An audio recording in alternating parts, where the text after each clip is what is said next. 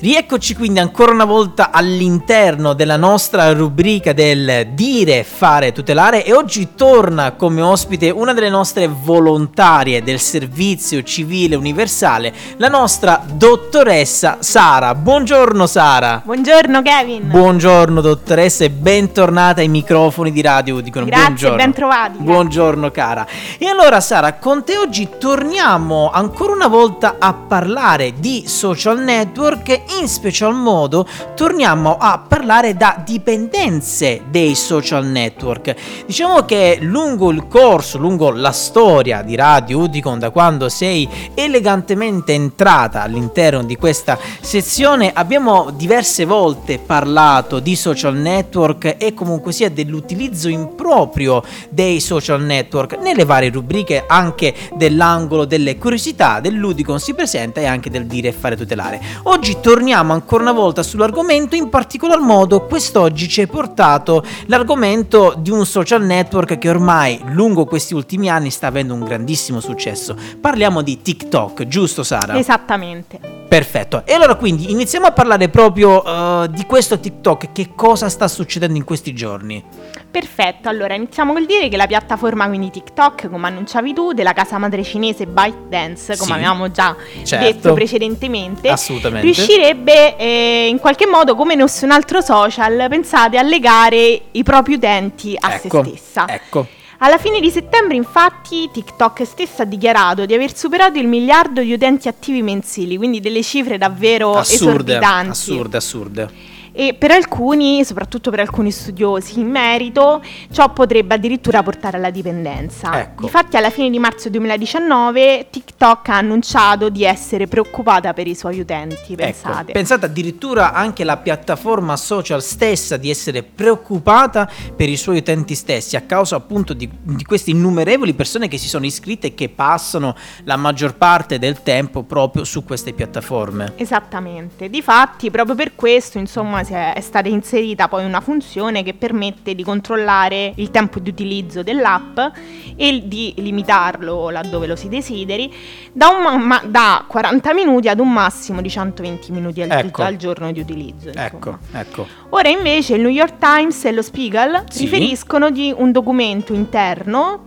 dal titolo TikTok Ego cento, esatto, che dovrebbe descrivere in dettaglio come funziona un algoritmo di TikTok eh, precedentemente sconosciuto. Perfetto. I risultati di questo documento, pensate, eh, che sarebbe quindi trapelato, sì, non suggerirebbero che TikTok sia seriamente interessato ad avere meno tempo trascorso sull'app. Ecco. Anzi, differentemente, secondo i documenti in lingua inglese di questo documento, l'obiettivo principale è che sempre più persone utilizzino in maniera massiccia l'app ogni giorno. Quindi l'esatto contrario, praticamente. L'esatto contrario di quanto poi inizialmente dichiarato. Ecco, appunto, appunto. Difatti, eh, molto importante per TikTok è quello di, un for- di avere un forte legame, un alto livello di fedeltà degli utenti stessi. Certo. Quindi, eh, tuttavia, però è più facile misurare e influenzarne il tempo che qualcuno trascorre sull'app e quindi eh, nel documento stesso, infatti, viene affermato che tutti i miglioramenti nella durata del soggiorno, quindi del tempo trascorso,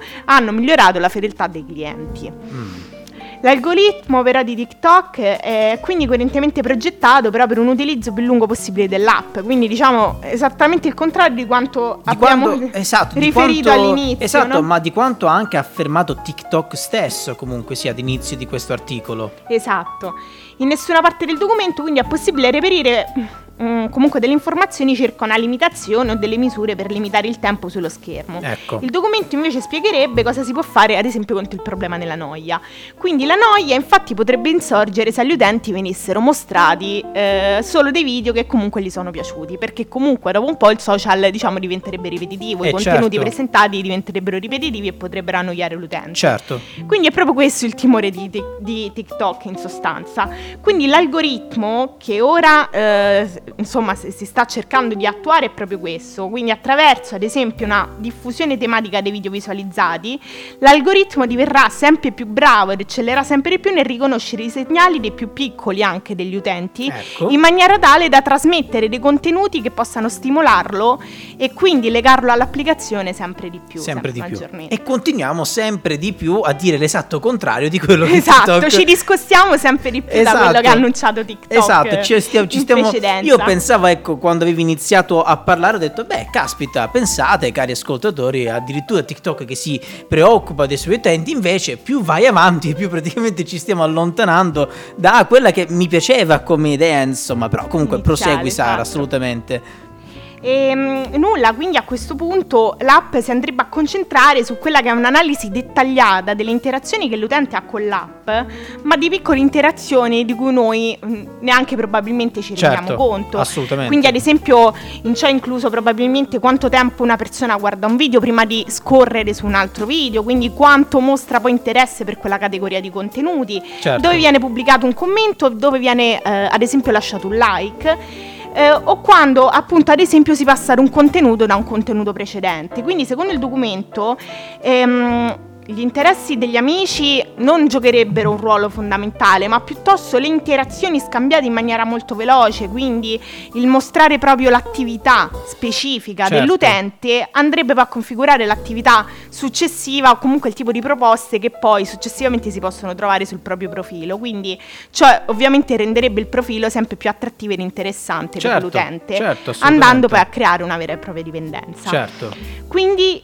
il, l'obiettivo della piattaforma questo punto è abbastanza chiaro, ecco, il tempo da scorso sull'app, viste questi eh, fra virgolette miglioramenti che verranno fatti, che si stanno attuando, insomma, è solo destinato ad aumentare, eh, perché certo, ovviamente non sembrano proprio delle misure atte per certo, eh, restringere o diminuire il certo, tempo destinato. Certo, assolutamente, assolutamente. Infatti ehm, l'app eh, non andrebbe, eh, non suggerisce principalmente video che aumenterebbero la soddisfazione dell'utente, ma piuttosto video che andrebbero ad aumentare il tempo trascorso davanti allo schermo, quindi ecco, come dicevamo già prima, eh, ci si allontana molto da ciò che è stato dichiarato inizialmente. Dichiarato inizialmente, certo.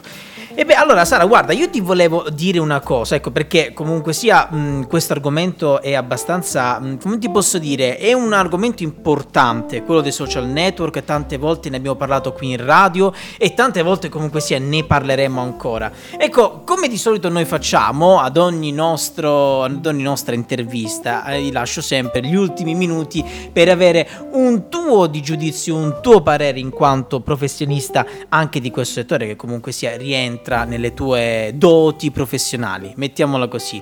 Noi ne avevamo parlato anche l'altra volta quando avevamo comunicato, credo che fosse una puntata dell'angolo delle curiosità, sì, era una sì. puntata dell'angolo delle curiosità che vi ricordo, e questo lo dico ai nostri ascoltatori, da un bel po' di tempo l'angolo delle curiosità è disponibile anche nella sezione podcast del sito radio radio udicon punto org, quindi vi rimando a quella puntata.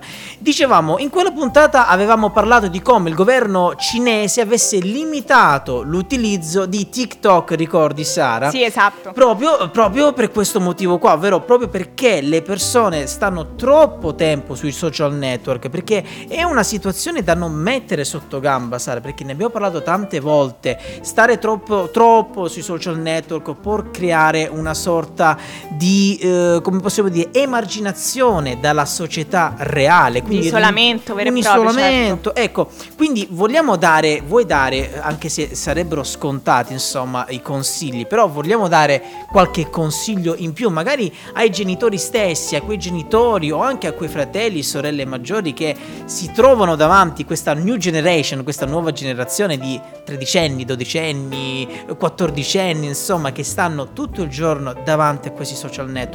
Quali consigli tu, in quanto professionista, vorresti dare a queste persone? Certo, allora io ehm, oltre ai consigli poi magari già dati anche in altre occasioni, no? mi, rialle- mi riallaccerei anche un po' quello che dicevamo in, questo, in questa parte, in questo articolo, in questa intervista, insomma, no? Ovvero che il fatto che poi effettivamente sembrerebbe che TikTok sem- sembri in qualche modo promuovere delle iniziative per limitarne l'uso o quantomeno diminuirne il tempo. Esatto. Ora, mi verrebbe da dire un po' un giudizio personale, sembrerebbero un po' dei palliativi, no? Queste, certo. queste... Concordo, concordo pienamente. Queste concordo. limitazioni, diciamo. Certo. Quindi il consiglio potrebbe essere sicuramente quello che, ad esempio, per un genitore nei confronti di un figlio, di non adagiarsi in qualche modo su quelle che dovrebbero essere delle limitazioni imposte dal social, nel senso, ah no, tanto già possiamo, il TikTok comunque già eh, ti permette di diminuire il tempo che trascorri sul social, quindi possiamo star tranquilli. In realtà no, perché è sempre importante comunque vigilare l'attività dei propri figli, certo. non solo il tempo, perché ovviamente il tempo è un fattore fondamentale de- di quanto appunto tempo viene trascorso su un social, a contatto con un social, però anche eh, la qualità dei contenuti che vengono visionati, ecco, quindi quello, quello io direi che è molto importante, perché in realtà il tempo può essere anche